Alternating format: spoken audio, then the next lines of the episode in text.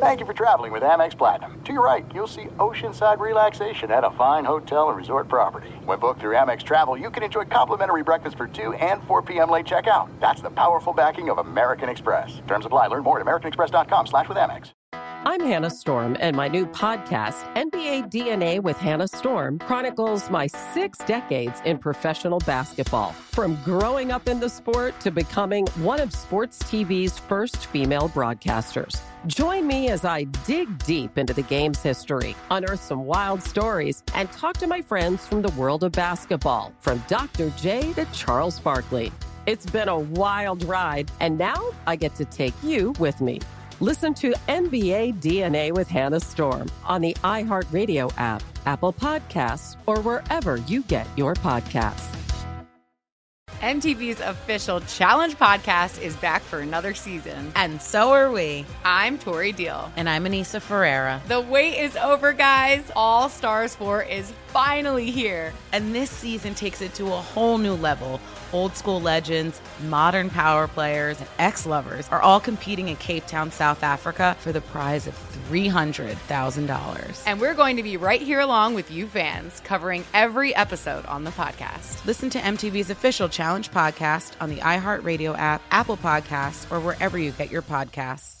The Nikki Glazer Podcast. Her roast of Tom Brady stole the show. Now she's talking about it on the latest episode of the Nikki Glazer Podcast. I said, Tell Tom Brady that I'm the Tom Brady of roasting. Lots of people roasted the GOAT, but only Nikki is still being talked about. Every time I refresh my DMs, it's 14 blue check marks of people I didn't even know who knew me are writing like paragraphs to me. Hear that in all episodes of the Nikki Glazer Podcast on America's number one podcast network, iHeart. Open your free iHeart app and search the Nikki Glazer Podcast to start listening.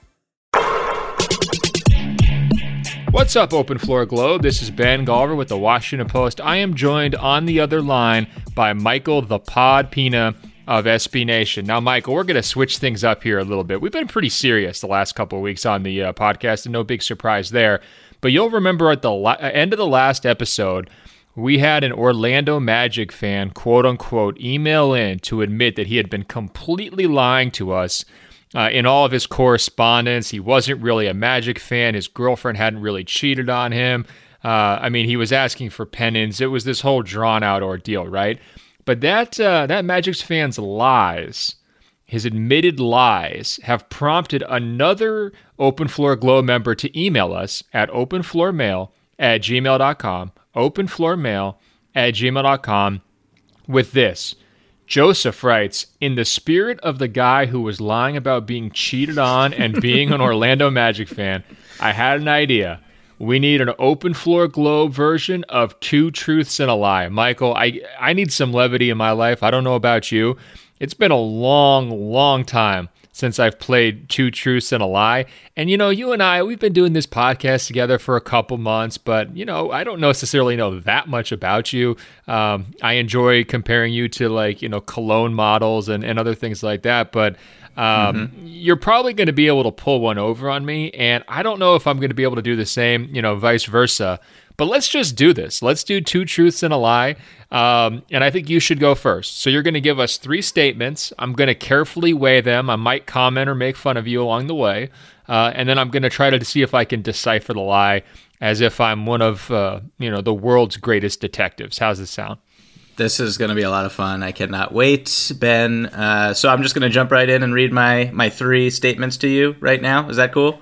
Uh, it's cool. Now, let me ask you I didn't specify at all. Do you want to do basketball or non basketball or personal life? Did you have any like philosophical uh, approach to this? Did you try to keep it to one subject or did you just go all over the board?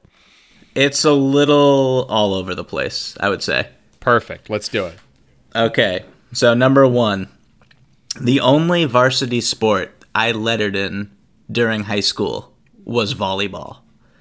Ooh. Number two, number two, Dana Barros and Ryan Gomes are both my second cousin. Wow. Number three, number three, I have never been to Africa. Wow! Wow! Wow! Oh, Michael. So there's so many built-in traps to your statement. So the first one you said the only sport that you lettered in, which this is probably setting up a brag because you've probably got multiple letters and you're still living in your early 2000 glory days when you used to walk around the high school parking lot showing off your Camaro and you know giving rides to the underclassmen. Um, that's my first thought. My second thought. Um, you you you seem to me like someone who's probably been to Africa. I just feel like there might be a Morocco there might be a Morocco trip in there somewhere. There might be a, a Kenya safari. Like I'm not betting against you in terms of worldliness, uh, if that makes sense. Um, I, and that's an appreciation factor. I'm not trying to uh, slight you in any way. Now, give me the other one again. It's your cousins or your second cousins were Dana Barros and Ryan Gomes, right? Yes, Dana Barros and Ryan Gomes are both my second cousin. I mean, there's some real athleticism there that I'm not seeing in you, Michael. Um, so appreciate it. I don't know if if like the genetic tree just had soggy roots, maybe. Um, maybe there wasn't enough fertilizer on your side of the of the of the, uh, of the family tree, or what? Um, but there's such random names. I, and they're not really that. I mean, it's cool. Like honestly, if if that's true, I'll be impressed. But it's not really like you're you're like wooing your wife with that information like oh you know dana barros is my second cousin. Like she's like who's dana barros probably. Um okay I, i've decided that your lie is that the only varsity sport that you lettered in was volleyball. I believe that you lettered in volleyball and at least one other sport. I'm taking it to the bank. Final answer michael how'd i do? Incorrect ben. What? Incorrect that is true. The only sport I lettered in during high school was was was volleyball. That's it. The only one. Okay, well, I'm not gonna lie on the pod. Not gonna lie. Uh, we're gonna dig into the two other ones here in a second. Tell me more about your volleyball career. Were you a setter? Were you a bumper? Were you a spiker? Uh, what do they call the positions? And just give us like a full breakdown of your game. Like on a scale of like me to Chase Budinger, how good were you? Um, I need it all. So I was actually, I'm not going to lie, I was a natural. Uh, my position was outside hitter, so basically the person who uh, comes up from the sides and smashes the sets. Uh, and back in the day, I had a 40 plus inch vertical before I started to. Come on, before I, I, I, I, these are all these are all facts. I could have put it in. You didn't have the, a 40 inch vertical leap. I I had a 40 inch vertical leap. Not gonna lie, freshman year in high school. Oh my god! So that I had that going for me, and then from there it's just jump, time it, and smash your fist down on a ball. And it was like our setter was all state, so it was beautiful. Uh, so I think that was. So you were like just, the DeAndre Jordan, basically. I was getting up there, yeah. So they like you uh, had Chris, you had Chris Paul setting you up, and you were just like flying around, smashing volleyballs into the faces of these poor kids.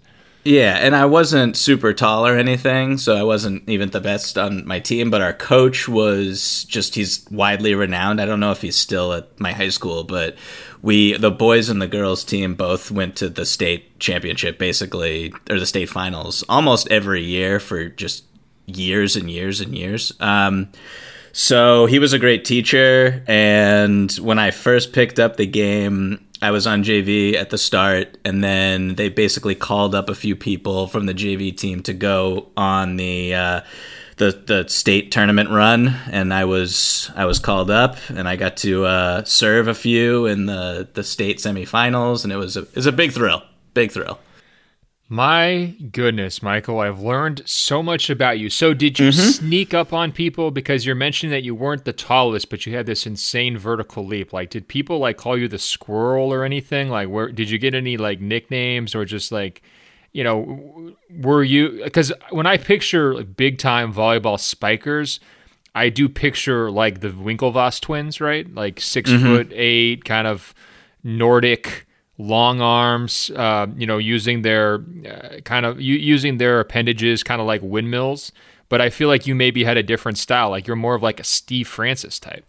Yeah, so that's basically what the outside hitter does. The middle hitters are the big dudes because oh. they can move from side to side and they can block the spikes. So that's what you really want from that position.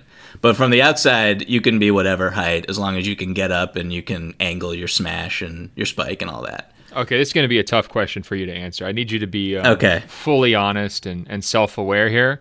Um, h- how cool were the volleyball players at your high school? Was that a big deal? It was absolute. We were absolutely ignored until until you get to like it was a spring sport. So until you get to like the state tournament and you're hosting games and it's like an excuse for kids to show up drunk at, on a Friday night to, to the high school gym and like cheer on their team, that's when it was like okay, let's pay attention. But everything before that was like, oh, we have a volleyball team. That's that's pretty cool. Did you wear the letter jacket? Absolutely not. I don't even Oh. think we got a. Only, only the football team got an actual jacket. I think we literally just got letters, like felt letters that I, Oh. I think my parents still have. That's perfect. So you could just tape it to the bumper of your car. exactly. what an honor. Um, all right. So take me to your second statement here. Uh, you are related uh, to Dana Barros and Ryan Gomes. So that explains the vertical leap then.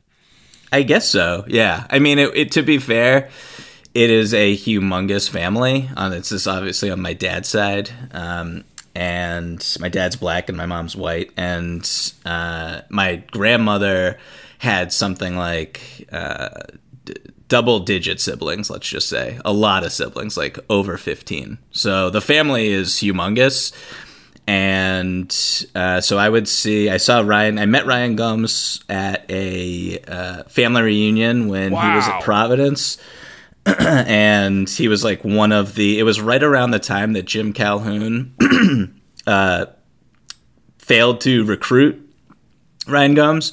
And so he was a private. he went to Providence and then just like decimated them and there was this there's this big you can YouTube it I'm pretty sure Calhoun basically called out his own team um, and just said that Ryan Gomes murdered us and blah blah blah and it's a pretty cool moment um, so when he went to the Celtics that was like a humongous deal in my family So do you have his jersey? I mean, like, do you have Dana Barros' jersey? oh yeah oh yeah Yeah. yeah we have signed jerseys at the house it's pretty cool Oh my God, this is incredible, Michael. All right, so Yeah. are these guys on your speed dial though?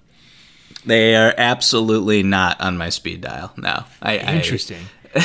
no, I try to keep tabs. I mean, I, I'm pretty sure Dana Barros works in like community relations for the Celtics, which is awesome. And his, I think his, I mean, I don't want to speak too deeply on this because I don't know for sure what the status is, but I do know that his mother used to be like live right next to my grandmother um, Yeah. in Massachusetts. So, I, I don't I don't believe this part of the story at all because I think that you're just protecting your sources. I think that anytime we, we read a story that says multiple sources told SB Nation, it's your two cousins teaming up to feed you information. And I say this because I, I know a uh, a media member who is related by blood to Giannis's um, uh, girlfriend or fiance. Um, and I would just try to picture myself in that situation, and I would be so annoying trying to work my way into every family event just so I could hang out with Giannis and ask him a million like questions off the, off the record, quote unquote, right, to get all these Yeah, little sure. details. That you know, just doing that mental exercise of uh, how I would play that, I just don't believe for a second that you're not hammering Dana Barros and Ryan Gomes for inside information regularly, Michael. I mean, you're a dogged reporter. There's no way you're just letting these these uh, connections go to waste. Come on now. you got to pick your spots, Ben. That's the key here. All right.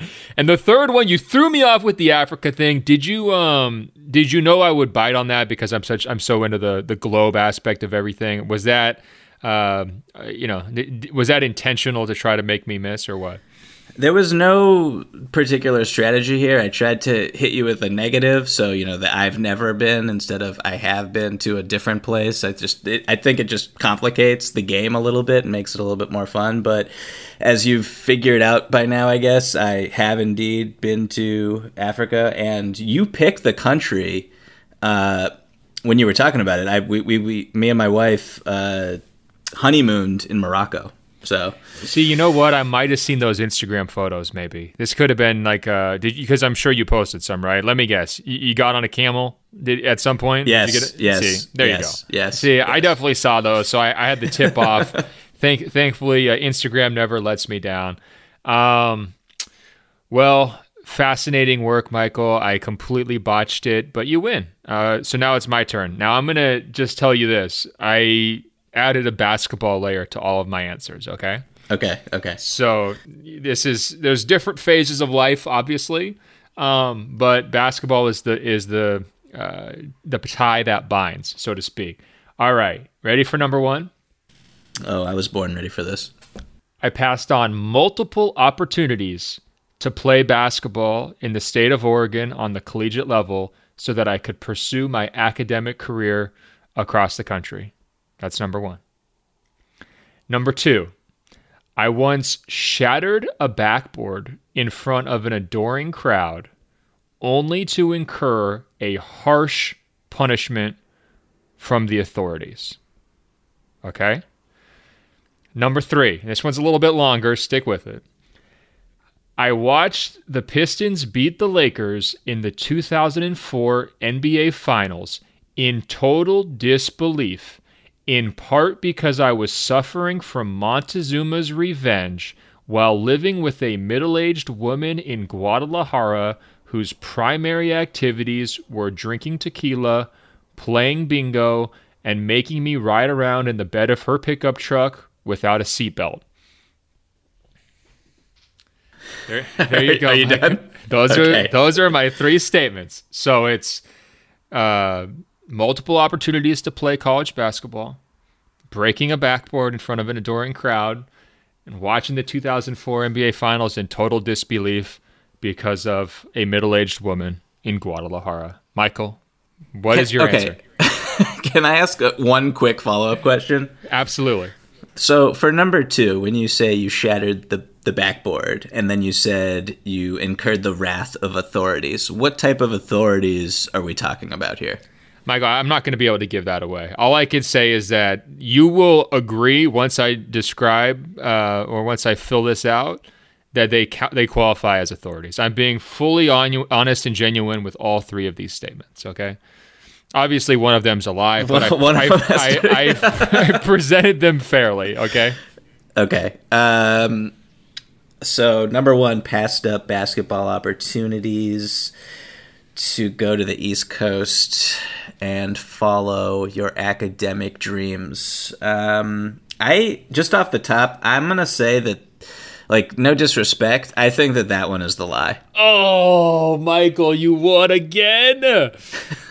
Unbelievable. You're correct. Uh, there were no basketball opportunities to play in college, only academic opportunities. Um, unfortunately, sadly. Um, soccer was my sport. I wasn't uh, a volleyball player, a cool volleyball player like you, um, but uh, wasn't. Were you a goalie? No, wasn't a goalie. What kind of insulting question is that? What do you? You're a tall guy. Goalies are tall. Okay. All right. I was a left outside midfielder or a left forward because I was left footed. They basically stuck me out there, you know, out to dry. Um, no, I I was always an attack minded player in soccer. I, I didn't want to do the hard work, the defense. I wanted all the glory. Um, you know, I wanted the ball constantly. You know, I was always clapping my hands impatiently, waiting for it to get swung to me so I could go one on one and ignore my teammates. Um, I liked corner kicks, big on corner kicks, Michael, and also big on PKs. I loved the one on one challenge uh, of the penalty kick uh, environment. Um, but uh, yeah, sorry, no basketball opportunities. It was too easy, I guess. Uh, but thanks I for mean, betting yeah. against me. Unbelievable. Well, I'm just like you're a sensible person, and like nobody would pass up playing college basketball to like pursue creative writing. I'm sorry, that's just not gonna happen. wow. It just isn't. You can also, I'm sure, at these Michael. institutions they have their creative writing programs. You could have done. Stop right there. Stop right both there. at the same time. Let's just say, for hypothetical sake, I had the opportunity to be a walk-on player at Chemeketa Community College in Oregon, which is most well known uh, because of Rick Adelman's tenure there. Um, before he went on to a few bigger and better jobs along the way. Would I really do that over taking the opportunity to go to kind of like Johns Hopkins University? Come on, Michael. It's plausible. No, it's not. I'm sorry. But the So- other two, let me just say, the uh, the other two were so specific I mean, I knew once uh, the way the tone of your voice with the second one when I asked the follow up, which might have been a little, it Yeah, might have been cheating, cheating. a little bit on That my was part. definitely yeah. cheating. Yeah, I could, tell that that was true. And then, uh, I mean, number three, you just dug yourself in a hole with that one. It was way too specific, way too, even for someone who is uh, right. ha- These got are- the creative writing background. that you do. These are these are good stories, Michael. All right. So the backboard, I was in preschool at Montessori preschool in in uh, in, uh, in, in West Hills of uh, Portland, and we had an exchange student day where a whole bunch of Japanese girls who didn't know anything about American society just randomly showed up at the preschool. So it was my job to try to teach them basketball. So I moved over a few of our like little playground equipment because we had a hoop that was sort of. Uh, I guess not stapled, but sort of like screwed into the the side of a classroom.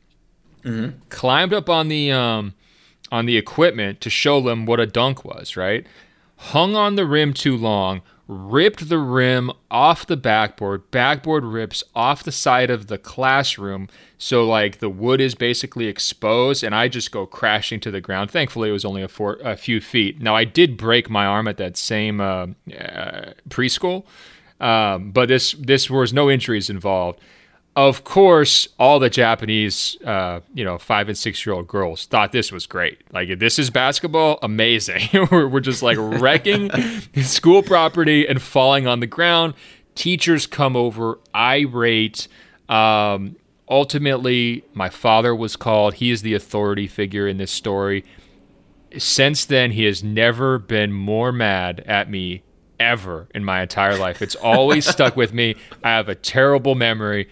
He was furious. He had to make arrangements to kind of pay for the hoop, fix the side of the wall. I mean, I'm sure it couldn't have cost that much, but he's asking me, "What are you doing? This is how you treat other people's property. What, you know, you're supposed to be a good citizen of the world. We can't even send you to preschool without this happening."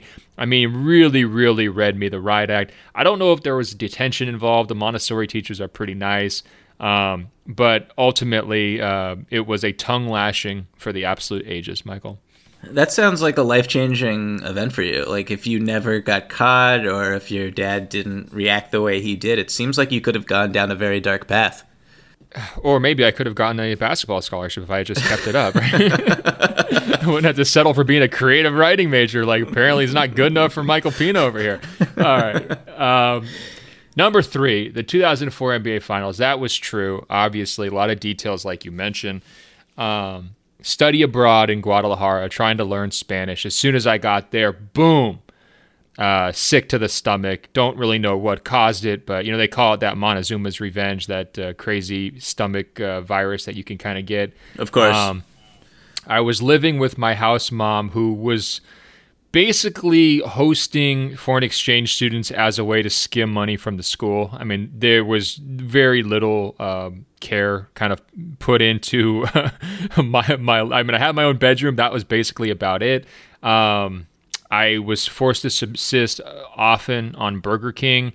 Um, anytime I brought home a burger and did not bring one for her, uh, I could count on death stares and you know requests for half of my burger little bit of a traumatizing experience. I will never believe the Pistons actually won that series. First of all, because it was so like unexpected and just kind of counter to most NBA history where superstars win. Um, but also because I was like legitimately in a delusional fog because of the disease. And the part about the bingo and the pickup truck was also true. I mean, she would just love going to the bingo hall. And every time she would go, I would basically have to go with her, but she would bring her friends so they'd sit three across in the cab of the pickup truck. I would have to sit in the back with no seatbelt. Certainly would never be allowed by my overprotective parents. And often it would be raining, so I would be completely drenched by the time we got to the bingo hall and not really know the language, so I couldn't really participate. And I wasn't old enough to gamble, so I just had to watch them play bingo. Um, this is not exactly how you're supposed to do um, foreign travel, Michael. I think getting on the camel in Morocco might have been slightly better. Wait, wait. Uh, was I, maybe I blacked out for a second? But did you explain in detail what, like, how this all happened? What you were doing down there? Oh, I was just studying abroad, learning Spanish. That's all. okay. After that, I went on a great backpacking trip through Central America, which I'll never forget. But um, yeah, I was uh, not exactly how you're supposed to do it. Uh, well, that was fun. Two truths and a lie. Michael Pina, you're crowned the champion. Congratulations. Uh, maybe we'll have to encourage some of our listeners to send in two truths and a lie. Um, you know, we can't really trust them anymore uh, after the Magic fan has ruined that forever. Uh, but, uh, you know, we'll see. This is it. We've got an Amex Platinum Pro on our hands, ladies and gentlemen. We haven't seen anyone relax like this before in the Centurion Lounge. Is he connecting to complimentary Wi Fi? Oh my, look at that, he is! And you will not believe where he's going next. The Amex dedicated card member entrance for the win! Unbelievable! When you get travel perks with Amex Platinum, you're part of the action. That's the powerful backing of American Express. Terms apply. Learn more at americanexpress.com slash with Amex. I'm Hannah Storm, and my podcast, NBA DNA with Hannah Storm, digs deep into the history of professional basketball, along with my own as one of the first female sportscasters. Now let's get you up to speed on what else happened around the NBA today. We talked to all sorts of people I interacted with, from Dr. J to Charles Barkley and recap iconic moments. Yes, he's got it. He here he comes. Way rock the baby to sleep and slam dunk. As well as some of the wild stories behind the scenes. We were like, what? What are we in for? The scoreboard crashes before we even tip a game off. Today, the NBA is a global sports and entertainment giant. Players are multimillionaires and cultural icons. Iguodala to Curry, back to Iguodala, up for the layup. Oh, blocked by James. LeBron James. And these stories are about how we got here, both on and off the court. And what's next? Listen to NBA DNA with Hannah Storm on the iHeartRadio app, Apple Podcasts, or wherever you get your podcasts. The Nikki Glazer Podcast. Her roast of Tom Brady stole the show. Now she's talking about it on the latest episode of the Nikki Glazer Podcast. I said, tell Tom Brady that I'm the Tom Brady of roasting. Lots of people roasted the GOAT, but only Nikki is still being talked about. Every time I refresh my DMs, it's 14 blue check marks of people I didn't even know who knew me are writing like paragraphs to me. Hear that in all episodes of the Nikki Glazer Podcast on America's number one podcast network, iHeart. Open your free iHeart app and search the Nikki Glazer Podcast to start listening. MTV's official Challenge podcast is back for another season. And guess what? So are we. Just in case you forgot, I'm Tori Deal. I'm a six time finalist and a challenge champion. And I'm Anissa Ferreira, and I've been gracing your screens for the last two decades. I am a veteran challenger and challenge all star. And speaking of all stars, All Stars 4 is finally here. I'm going to be honest, I literally thought this day was never going to come. Well, the challenge gods have answered our prayers, and we're going to be right here along with you fans covering every episode on the podcast. And this season takes it to a whole new level. Old school legends, modern power players, redemption seekers, and ex lovers are all competing in Cape Town, South Africa for the prize of $300,000. Anyone can win, relationships matter, and only one All Star will claim the title of Challenge Champion. Listen to MTV's official Challenge podcast on the iHeartRadio app, Apple Podcasts, or wherever you get your podcasts. All right, we got a bunch of other questions here, Michael. Let's uh, hop into one from Mario. I believe Mario is a, a, a foreign Open Floor Globe member, and he writes Hey, fellas, I had a suggestion for the rest of the NBA season. What if they do play the rest of the season without fans, but the media could still attend and be inside the building? Wouldn't it be cool if the media could make up for the lack of fans by holding up foam figure, fingers and random posters of the players' names on it, and maybe even wearing their jerseys? It would be so cool, uh, and it would help take place of the empty arena. Now, Michael, uh, what are your thoughts on Mario's proposal that rather than be media members, we just be stand in fans um, as we cover these games, assuming they do happen? What do you think? So, Mario is clearly unaware of the cardinal rule of sports journalism, which is no cheering in the press box. I, I dare wonder how all of society's social norms would crumble if this actually happened. Well, no, uh, that that's a universal rule across the country, except in Boston, right? I mean, you guys have different rules over there, right? no, but isn't I, it I, mandatory? Like, I think what he's describing is he wants us all to be the Celtics media, right? This is a uh, unwanted cheap shot, a low blow from you. I expect better.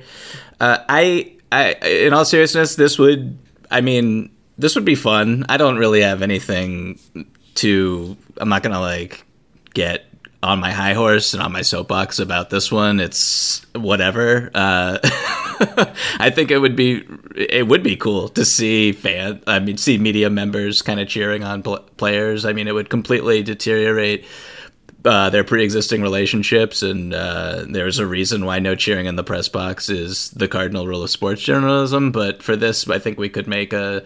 This seems like an extenuating circumstance, and I really don't have any humongous problem with it. Plus, if the Celtics were playing, I would have a reason and finally be justified in standing and clapping every time Jayson Tatum caught a ball. Yeah, I mean, I would agree. A, a pandemic is definitely an extenuating circumstance, to say the least.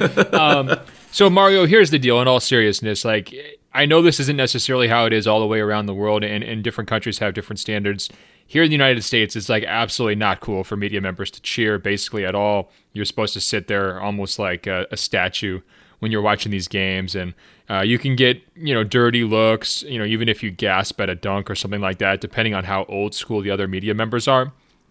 Now, I tend to be an 80 year old trapped in a you know a 30 something year old's body when it comes to this stuff, Michael. If there's people cheering on press row, it, it, grinds my gears. It really does. Or you know, even just like getting a little bit excited.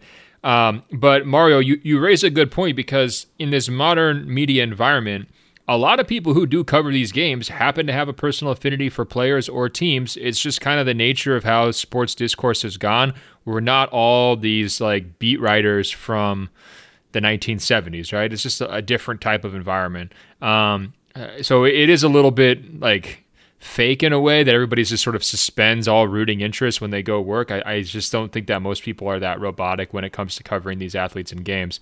Now, Mario, I, I, I can't see this happening in a playoffs or the rest of the season whatsoever. I just think it would absolutely not. it can't happen. But if there was, Michael, maybe like a charity game, and Adam Silver has floated this out, right? Bring together some of the stars, and maybe you do a charity game for coronavirus, and you, you televise it, and, and you raise all the money, and you donate it to certain, um, you know, you, you donate it to certain organizations. I think that you know, if the media does have to be there, there could be sort of like a friendlier type, like we're all in this together type of uh, vibe to it. Um, mm. You know, we are the world, so to speak. You know, and sure, in that case, um, you might get me in a pom pom. Okay, Michael, that's I'm, that's all I'm gonna promise. You, you might be able to get me to shake a pom pom. I then this needs to happen. Uh, and I, I, I will say real quick, like covering games in New York, there are a lot of international media members, and I remember uh, at a Knicks game, it was Frank Ntilikina's debut, and I was sitting next to three French journalists, and uh, his first basket, or maybe even when his name was just announced, or I, I, when he ch- first checked in, or whatever it was, like they were standing and clapping, and it was one of them. I mean, I, I turned into Ben Golliver in that moment. I gave a side eye like nobody's business. But wow, yeah. Did, so, did, you did you call over the PR and be like, "Excuse me, uh, there's, there's a disruption here on Media Row. We're going to need to have this looked into." I try to limit my interactions with Knicks PR as much as possible. So no, there was no there was no back and forth conversation about it. Just the, the quick side eye glance. Fair enough. Let me ask you, in terms of the of the actual NBA team media beats, you don't have to call out anyone by name, which would be great if you did. Um, who do you think are the biggest cheerleaders? Like, I mean, it's obviously the Celtics, but uh, would you agree that it's the Celtics, uh, or would you put in uh, a different uh, a different nomination? That's offensive. I, you know, I guess like before I started covering uh, uh, the NBA professionally, I was convinced that uh, all Lakers writers were in the bag for the team, and I obviously don't think that anymore. And uh, I was naive to believe so, even though there are a few who I still think to this day were in the bag at the time. But uh, but no, I it's tough to. That's a tough one. I I would have to think a little bit more about it and get back to you with a specific answer because none. I mean, you know, this is also a public forum, and I do have some thoughts that I don't necessarily want. Yeah, to, just know, we're just not trying to be real. Burn, it's burn a pandemic, bro. Just just be your best self. I'll, I'll throw a couple out here, and you can you Okay. can compose your thoughts. I mean, the Toronto Raptors media and it wasn't necessarily their beat writers. I'm just talking about the whole show, right? During the the playoffs last year, and of course, there's a nationalistic spirit about it because this is such a huge moment for Canada. But in some cases, it was just like so far out of control, right? I mean, I'm sure you saw some of the tweets about like, oh, the Raptors bringing the country together, and like, there's elements of truth to it, but they laid it on absolutely so. Wait, wait. Can I can I chime in actually? Because that Please. actually it, it brings to mind there were a flurry of tweets from certain people who cover the Raptors, who I love and I read and I admire, but talk of you know referee calls and you know who's refing tonight's Raptors playoff game and why the fans should be upset about it. I was just like, yo, at this point, it's like you can't be talking about the refs if you work in media. You just can't do that. There you go. Now, now you're getting uh, now you're getting warmed up here, Michael. Um, I, I would also say when I first started writing, I was convinced that all the Blazers writers were just like complete homers, and it was part of the reason why I wanted to write because I felt like they were just like doing these soft touch profiles on like the young players, and I was like, these guys suck. Like they're terrible. Like I pay to watch these games when I was a fan, right? And it's just like, how Mhm. are we? How are we painting the ninth guy like he's actually a player? This team is horrible. Like. So that was part of the reason why I wanted to like get into writing and just be like, you know, just bring a little different perspective to it.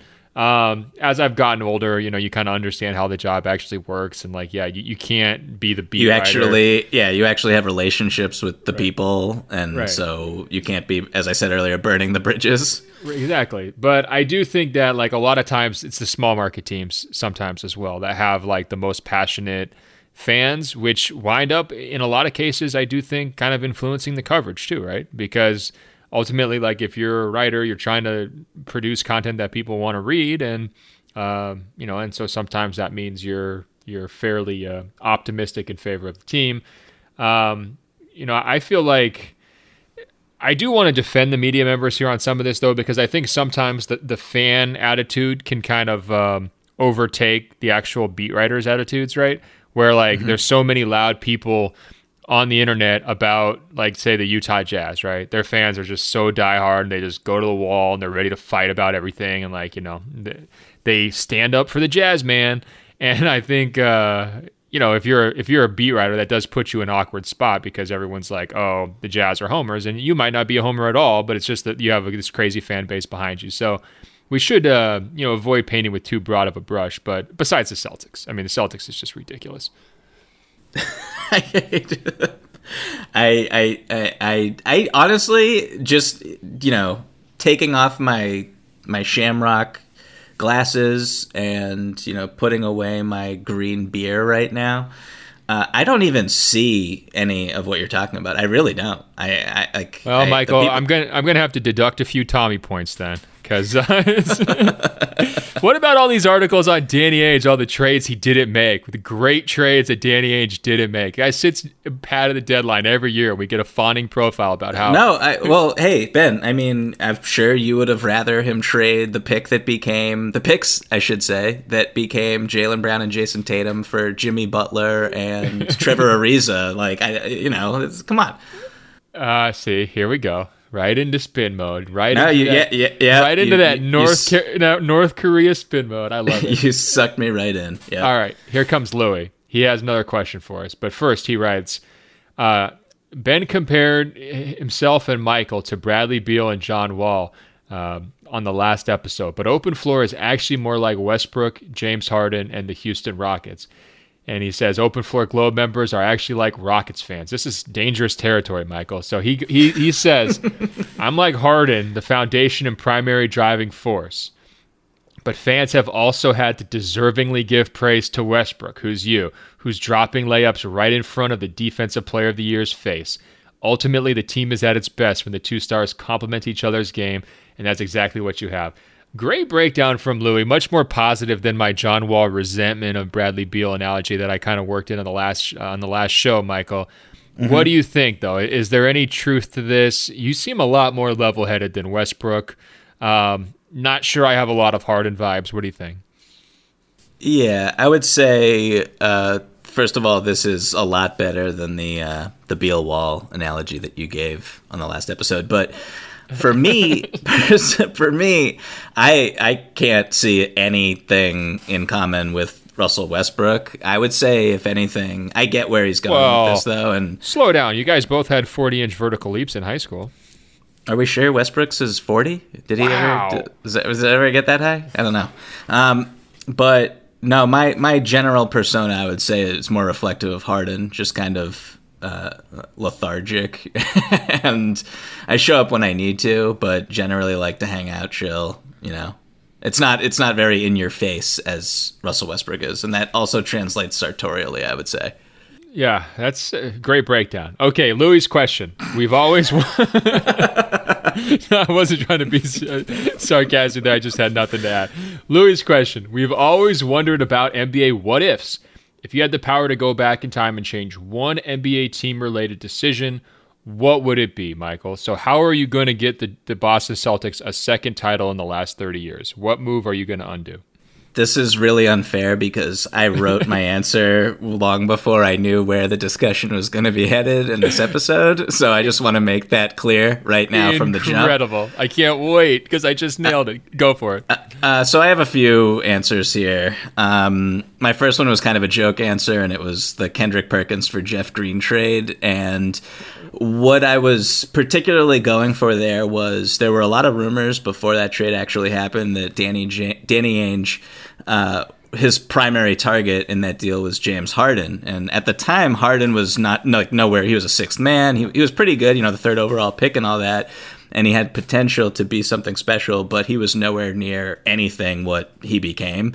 And I loved Harden, and I saw I didn't. I also did not think he would be an MVP candidate or a scoring champion or anything like that. But I thought he was substantially better than Jeff Green. And so uh, my what if is what if Danny Ainge somehow is able to get Harden instead of Jeff Do Green. you see what I mean, Michael? Come on. Man, you just throw in a couple more future assets. You take that a little more seriously if you're Ainge, and maybe you get you get Harden. And then who knows what happens after that? The dynasty that the Celtics had would have just been elongated until probably today.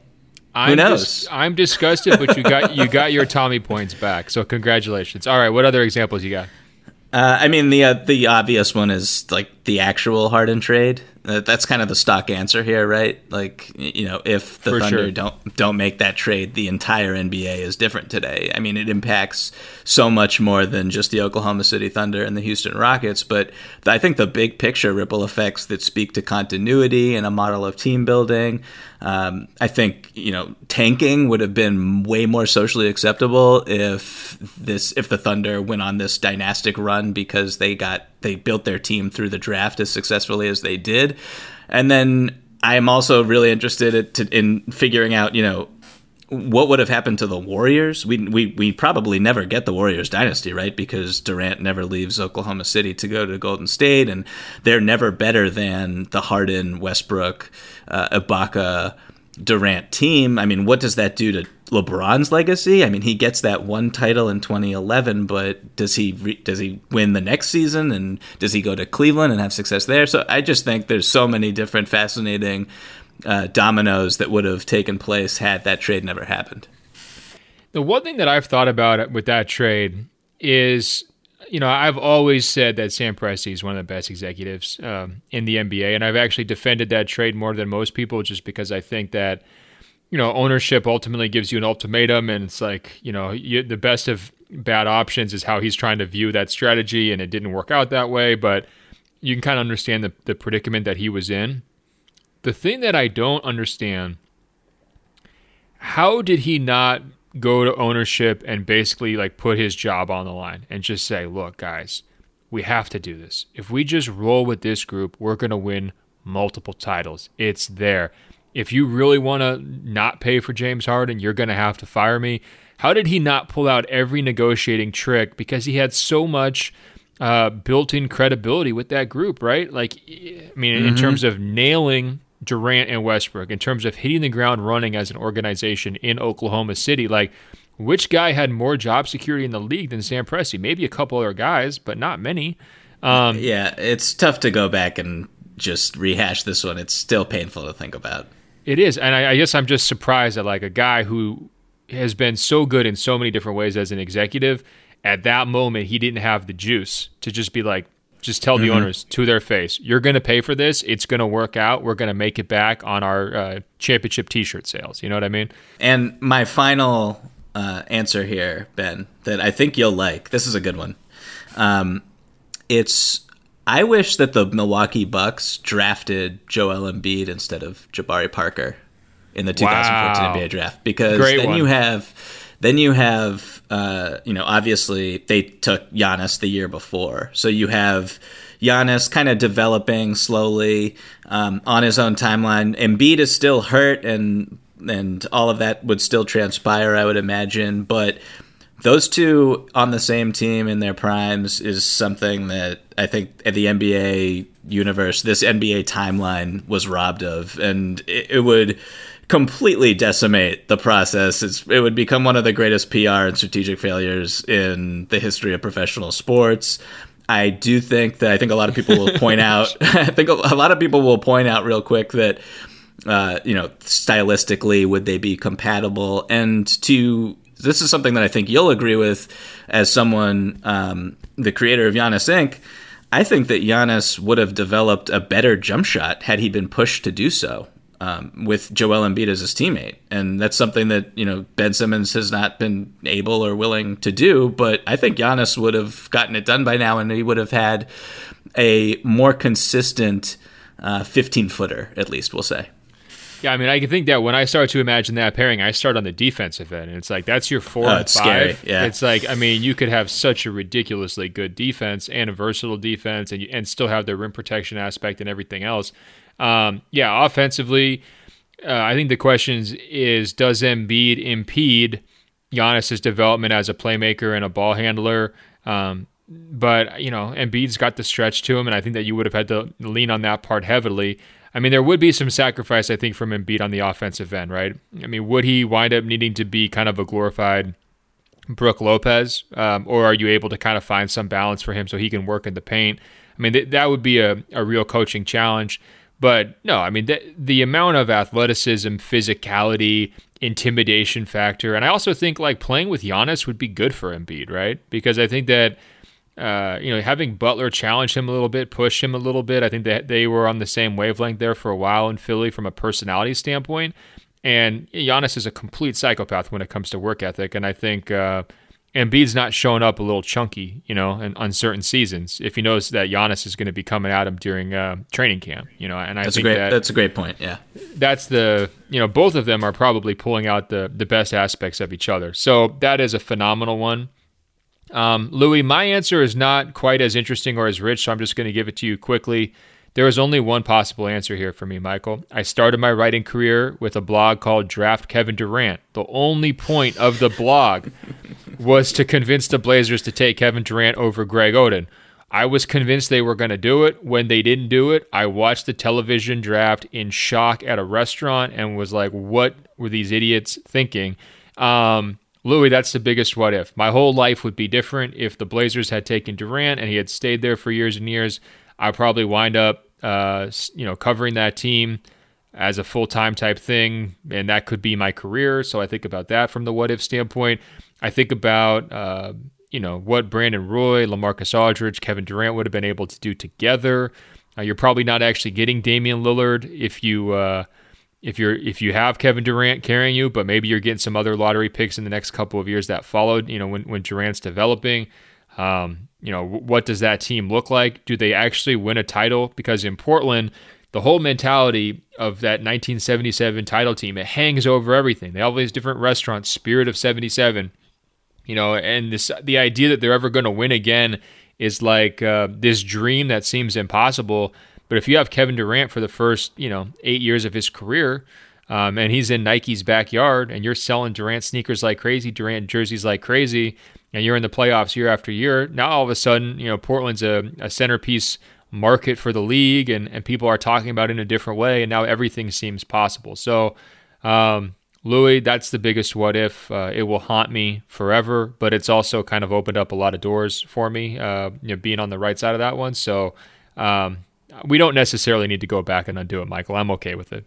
No, uh, I think the Portland Trailblazers. Do they lead the NBA in what if moments? Yeah, but it's, don't, don't hurt the fan base. Be careful. Tread lightly here, okay? No, I'm, I, I am. No, I, I'm. I, am. I'm. I'm. I, I'm sympathetic to everything that has happened, and I don't want to, you know, open up uh, fresh wounds here. But uh, I have a one quick follow up for you, uh, a hypothetical, if you will. Bring it on. Um, if Brandon Roy, Greg Oden, and uh, I guess Lamarcus Aldridge has always been healthy, but if those two stayed healthy, do you think that big three could have won a championship? Uh, yes, it's possible. I wouldn't have, I wouldn't guarantee a title, but uh, yes. The thing is, they would have to have gotten it in before pace and space, because um, mm-hmm. like Brandon was wasn't that kind of a guy, and then again with Oden, like he's a pretty traditional center. There's really no stretch to him, um, and so he's going to be your typical like lob finisher. But um, you know, he he wasn't like this big time offensive force where you're you know trying to you're capable of like running everything through him and i'm not sure how well he would have um, i mean i guess if you had him in the right spread pick and roll he would have been uh, good but it's just so hard to picture what a healthy oden looked like because the oden that we actually saw on the court was just a shell of himself basically the entire time you know um, but in a hypothetical situation yeah they had enough talent and roy was just really really good you know i think oh, that was part was, of it whew, ridiculous so um, yeah, but I mean, if you're saying Blazers, what ifs? Like a coin flip that they wound up getting Sam Bowie instead of Akeem Olajuwon, right? And then they take Bowie over Jordan. It's like from that top three, and that's who you come out with. I mean, I think that haunts Blazers fans for sure. And there's other draft ones along the way that we don't need to mention. All right, Michael, we got another question from Matthew, and it's obviously uh, pertinent to our current predicament here with the coronavirus. He writes, which NBA player do you think would be most successful on offense or defense with a six foot social distancing rule? Would it be a physical force such as Giannis, Zion, or Russell Westbrook? Or would it perhaps be an accurate tactician like Steph Curry, Klay Thompson, or Chris Paul? So I guess what he's basically saying is if you violate someone else's six feet airspace, you're sort of automatically charged with a, a foul like either defensively or offensively. You have to keep that buffer zone. Um, do you have any thoughts on this one, Michael? Yeah, the first thing I thought of was this is how NBA defenses literally guarded Rajon Rondo for years, most memorably with Kobe Bryant during the 08 and 2010 finals when they would just I mean, like the pickup point was basically between the free throw line and the top of the key. It was comical, and the strategy was just like Rondo they would run, you know, half court actions with guys running off single doubles and whatnot, and Rondo would just be like a quarterback trying to find people. But it was that's the first thing that popped into my head. But I think the the the first answer here to the question is Kevin Durant. I mean, his arms arms are long enough to cover ground. He can jump passing lanes even if he has to stay six feet away from his man. And I mean, he's just going to shoot like 75% from behind the three point line if no one can stay on him, and his range is from like 30 feet. So I, he would be, he's already unguardable, and there's no answer for him. But if you get, had to give him six feet, it would be just completely lights out. It's a great answer, especially because you took into account the two way stuff. I think the physical guys that our um, emailer Matthew was nominating would actually kind of struggle, right? Like, how is Giannis barreling down the paint? if he can't be, be, you know be within six feet of people, right? Like if you set up a wall in front of the basket, he you know and he can't get in there, otherwise you know he's violating the six foot principle. Uh, that's a problem for him. I think the answer is either Kevin Durant or Steph Curry because remember when defenses were first trying to to get a a grasp on how to guard Curry. And they like didn't quite realize that you needed to pick him up 35 feet out. And then once they did start picking him up, that far out, he would just like easily, you know, move past the defender with a dribble move and like get to another three pointer. Um, and there was just that long transition period of like, you know, how many bodies do we throw at him? When do we trap him? How far out do we trap him? Uh, in transition, when do you pick him up? I mean, it took multiple years for there to kind of like be a playbook on how to slow Steph Curry down. So if now the defenses were like, yeah, you can like trap him or whatever, but you can't get within six feet, and he's able to pull up from basically anywhere.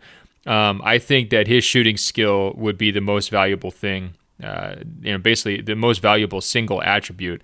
Now, in terms of does he wind up giving it back on the other end? Yes, probably.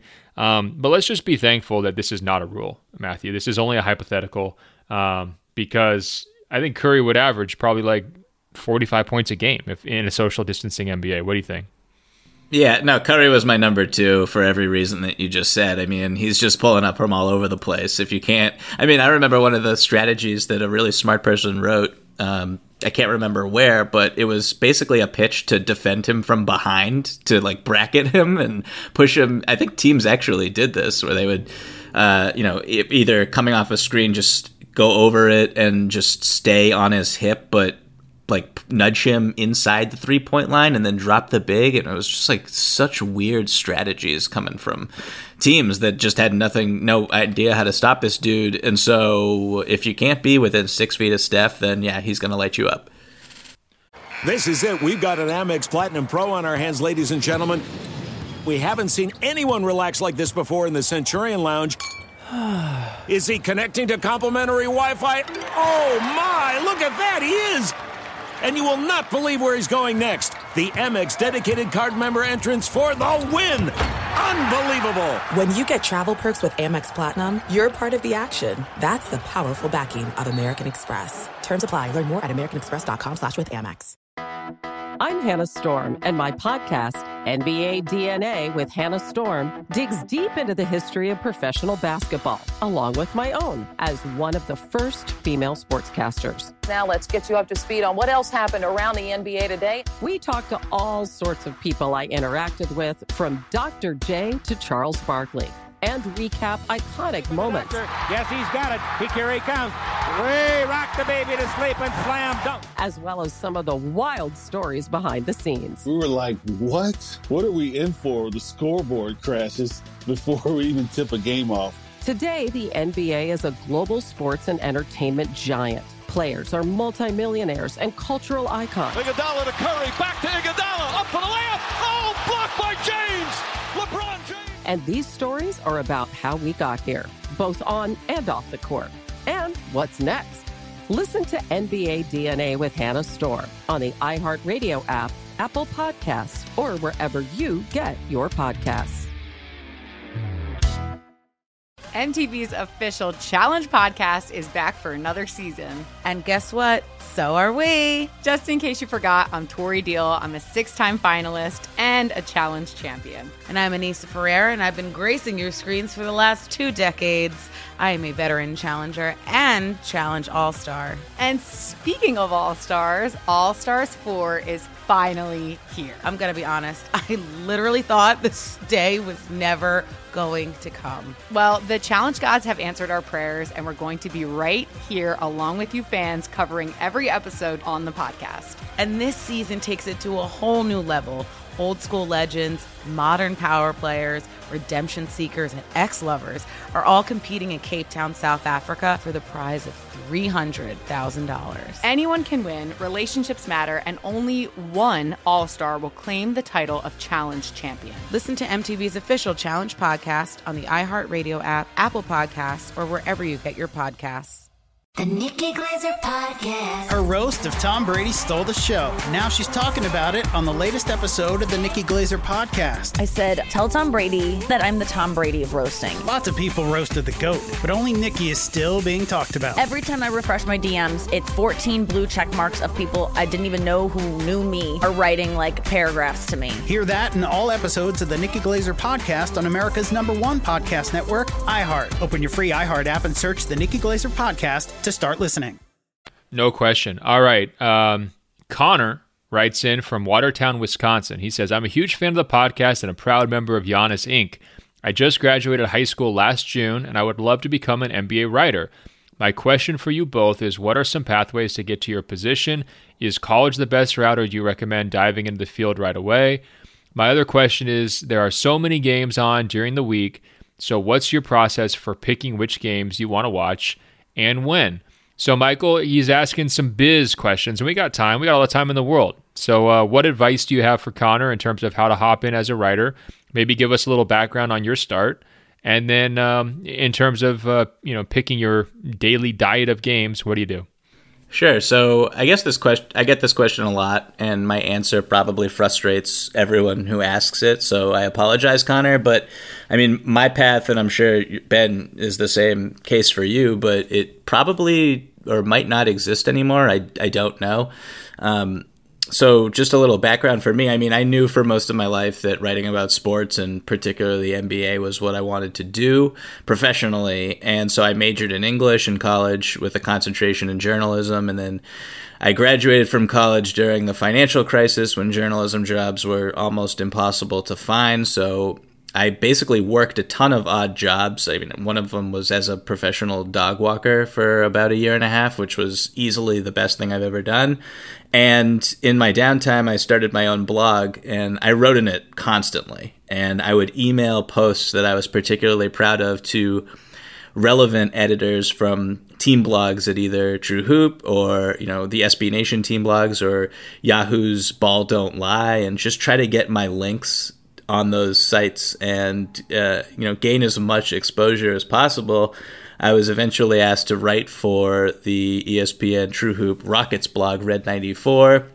That went to uh, eventually led to me writing also for the Celtics True Hoop blog, Celtics Hub, uh, to contribute over there, and that just uh, the ball just kind of rolled from there. I mean, it opened up a lot of networking opportunities and allowed me to get published at ESPN and attend the Sloan conference and just meet a lot of different people and. And I mean, in the years since, I, I freelanced for a very long time, and I literally can't remember all of the sites that I did get published on. But I mean, Sports on Earth. I mean, some of them just don't exist anymore. Sports on Earth, Grantland, um, I wrote a few. I wrote a feature about Paul Millsap for Rolling Stone. I mean, it's just the internet was a wild place. So I don't know how much, how much like uh, this still exists, to be honest. And I wish I could be more of help. I hope that was helpful, though, Connor. Well, I think that one thing that you definitely realized um, along the way, and you mentioned the Sloan conference, is that you you got in the door and were doing interviews where you weren't just doing takes, right? Like at some point you were writing full features and like well thought out stories as opposed to just kind of like what maybe what you started with when you were first blogging, correct? Mm-hmm. Yeah, for sure. I think that's one of the biggest uh, advice points that I always give people, Connor, is that everyone has a blog, right? Everyone has a take on every single thing. So to be different, you need to have some sort of a competitive advantage. And I think even if you're not a traditional journalist, like going through J school and all that, which is I, I didn't do that, um, you need to be able to be, be an expert on something and then be able to uh, you know justify your expertise. And i think that sometimes that involves access uh, because that's what sports fans expect right? They, they expect to have the inside scoop. So being able to write stories where you're interviewing people being able to to go through the reporting process uh, getting multiple different sources, uh, you know, talking to family members, doing the the grind of the long interviews, transcribing them out, picking out the best quotes, coming up with how you want to lead your story to hook as many people as possible. Like those are skills that you could learn in journalism school, but if you don't, you need to teach uh, yourself how to do that because otherwise you're going to probably struggle to find an audience just because there's so much competition. Now, in terms of what Michael was saying about, you know, back in the day, emailing stories out, I mean, I definitely did that for years. Um, you know, social media has sort of taken that position. And so you absolutely need to be comfortable and successful on multiple social media platforms. And that may be obvious for you, uh, you know, at your age.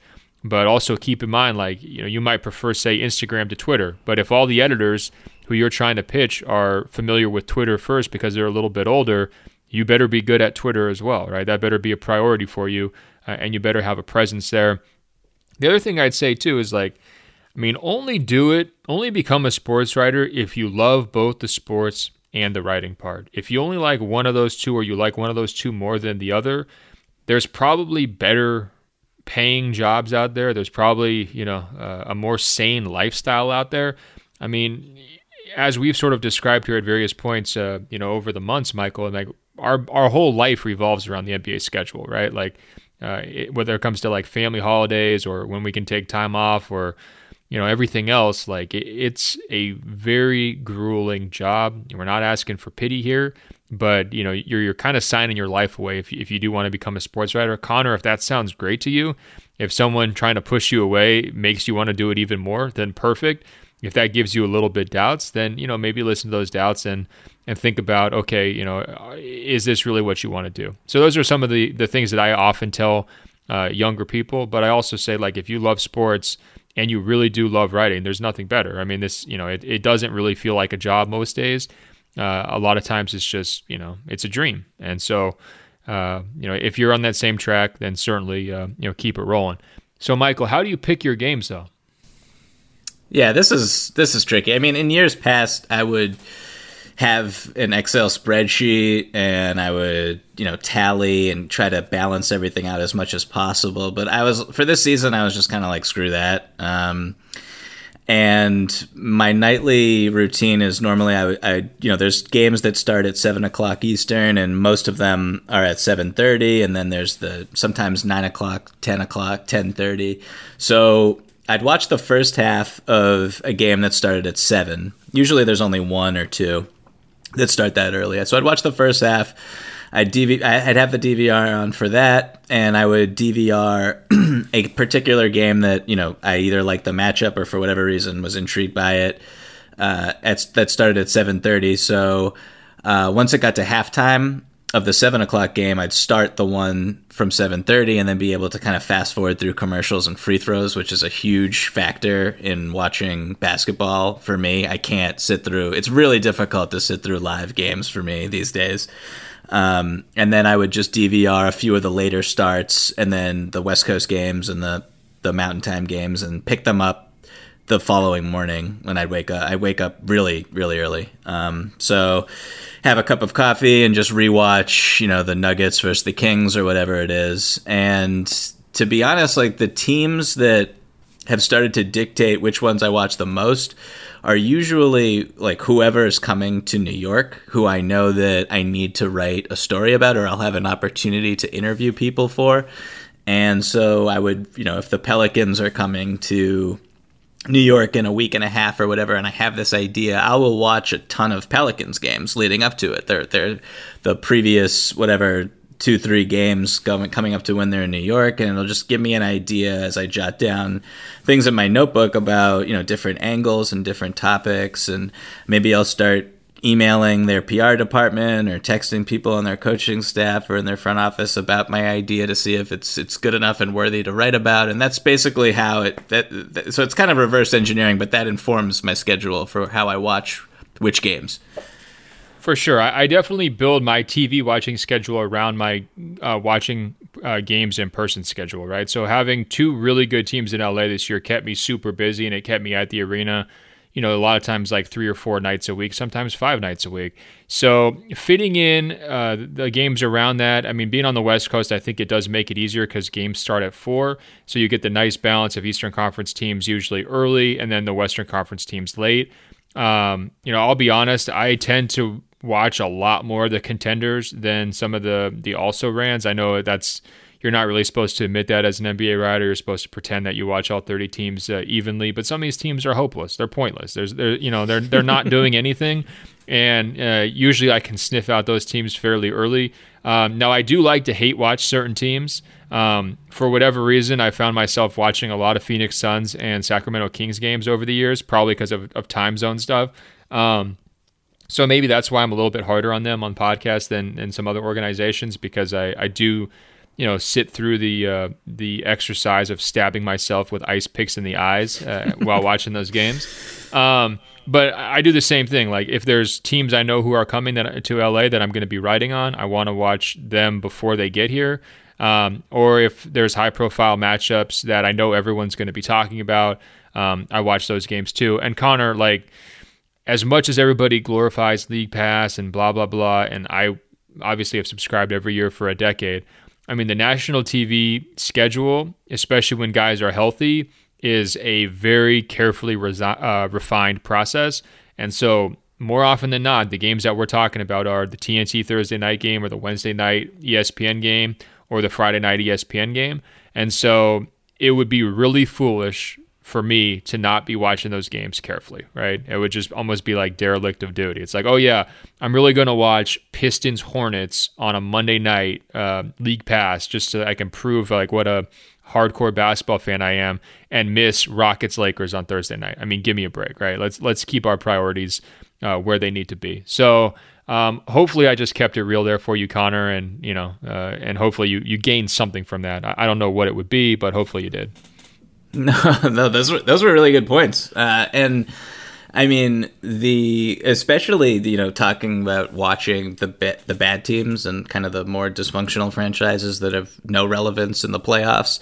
It's tough to watch those games, but for me, the pre-trade deadline watching of those games is really important because you get to see the players who are actually good on those teams that might get traded to a contender and shine there. So like I'll watch Knicks games because I know Marcus Morris is going to get traded to a good team at the trade deadline. I just I know that's going to happen, so I want to see how they're using him, how good he, how just how he looks. Um, so that's just one thing before, but after the trade deadline, when the teams start tanking and uh, it gets really ugly, then it's it's it is honestly really difficult to sit through a Cavs Hornets game or whatever it may be. Yeah, and I should amend that. For the first six weeks of the season, I do try to watch everybody, right? And because you're trying to play that game of like who's real, who's not, you know? And that's like the hardest time of the season for me, frankly, because um, it's just all this new input, especially with player movement being so drastic here over the last few years, where guys are just like moving team to team constantly. Lots of new coaches coming in. It's like that. That's really where you're trying to wrap your mind around it as much as possible. So for that first month of the season, I mean, I'm watching as many games, like multiple games every single night, seven nights a week, right? Just trying to get my bearings and feel things out. But I'm also pretty merciless. Like once I've once I'm out on a team, right, uh, I go pretty hard out, and it's just like, all right, you know, prove that I should care about you. Uh, you know, once you're 15 games below 500. Um, all right, we're going to end on a positive note here. Michael, Tom from London chimes in.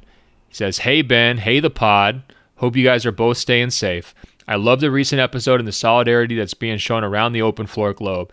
As you'll have seen, London is pretty much on lockdown at the moment, and I'm working from home with my girlfriend, and we're driving each other mad.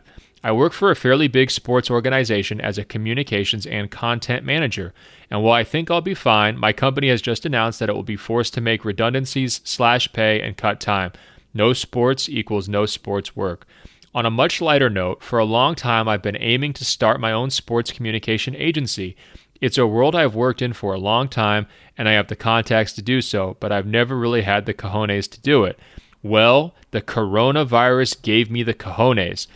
I listened to that last episode about the opportunities that are provided by the coronavirus just after I heard about the possibility of redundancies, and Ben was saying that this could be an opportunity, not a negative. That lit the fire within, and I'm spending as much time as possible while in isolation piecing together a business plan, financially modeling it, and creating the pitch.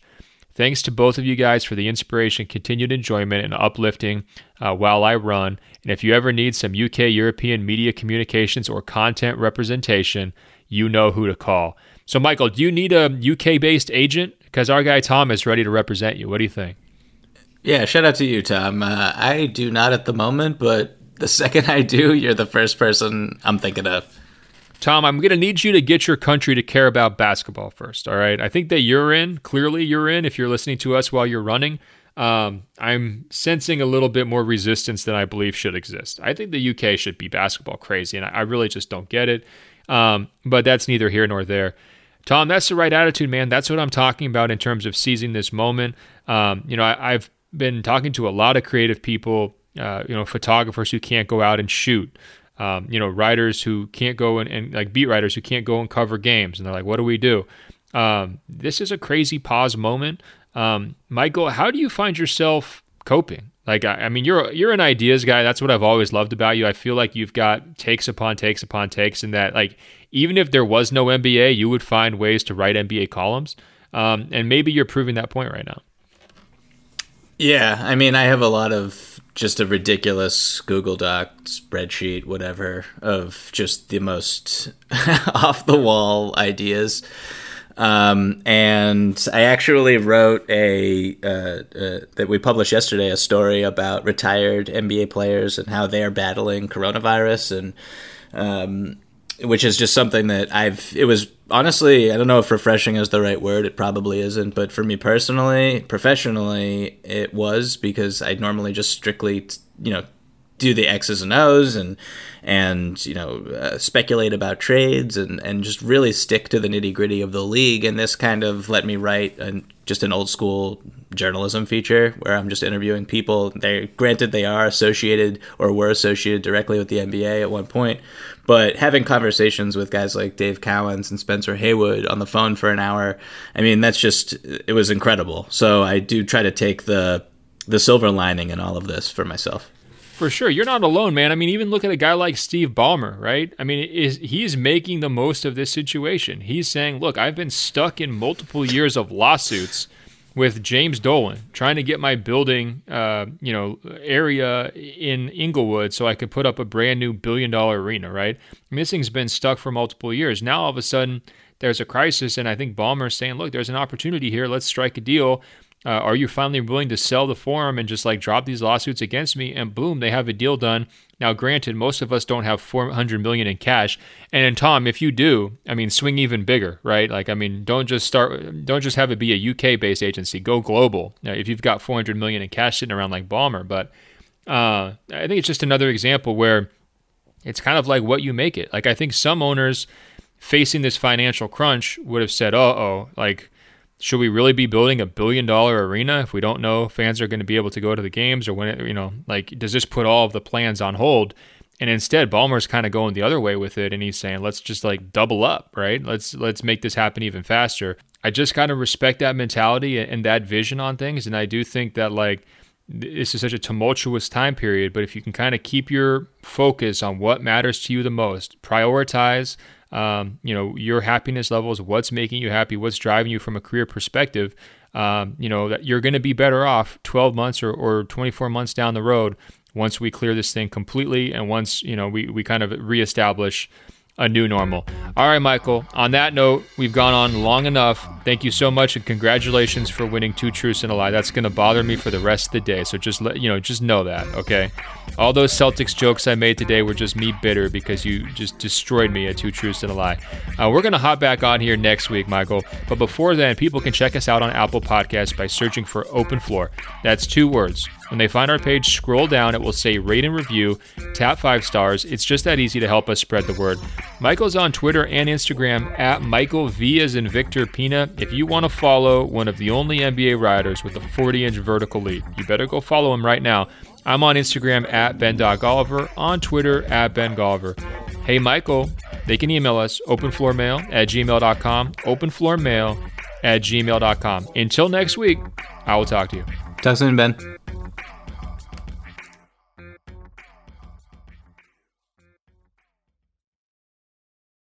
I'm Hannah Storm, and my new podcast, NBA DNA with Hannah Storm, chronicles my six decades in professional basketball. From growing up in the sport to becoming one of sports TV's first female broadcasters. Join me as I dig deep into the game's history, unearth some wild stories, and talk to my friends from the world of basketball, from Dr. J to Charles Barkley. It's been a wild ride, and now I get to take you with me. Listen to NBA DNA with Hannah Storm on the iHeartRadio app, Apple Podcasts, or wherever you get your podcasts. MTV's official Challenge podcast is back for another season. And so are we. I'm Tori Deal. And I'm Aneesa Ferreira. The wait is over, guys. All Stars 4 is finally here. And this season takes it to a whole new level. Old school legends, modern power players, and ex lovers are all competing in Cape Town, South Africa for the prize of $300,000. And we're going to be right here along with you fans, covering every episode on the podcast. Listen to MTV's official Challenge podcast on the iHeartRadio app, Apple Podcasts, or wherever you get your podcasts. The Nikki Glazer Podcast. Her roast of Tom Brady stole the show. Now she's talking about it on the latest episode of the Nikki Glazer podcast. I said, tell Tom Brady that I'm the Tom Brady of roasting. Lots of people roasted the GOAT, but only Nikki is still being talked about. Every time I refresh my DMs, it's 14 blue check marks of people I didn't even know who knew me are writing like paragraphs to me. Hear that in all episodes of the Nikki Glazer podcast on America's number one podcast network, iHeart. Open your free iHeart app and search the Nikki Glazer podcast to start listening. If you love sports and true crime, then there's a new podcast from executive producer Dan Patrick and hosted by me, Jay Harris, that you won't want to miss. Playing Dirty Sports Scandals.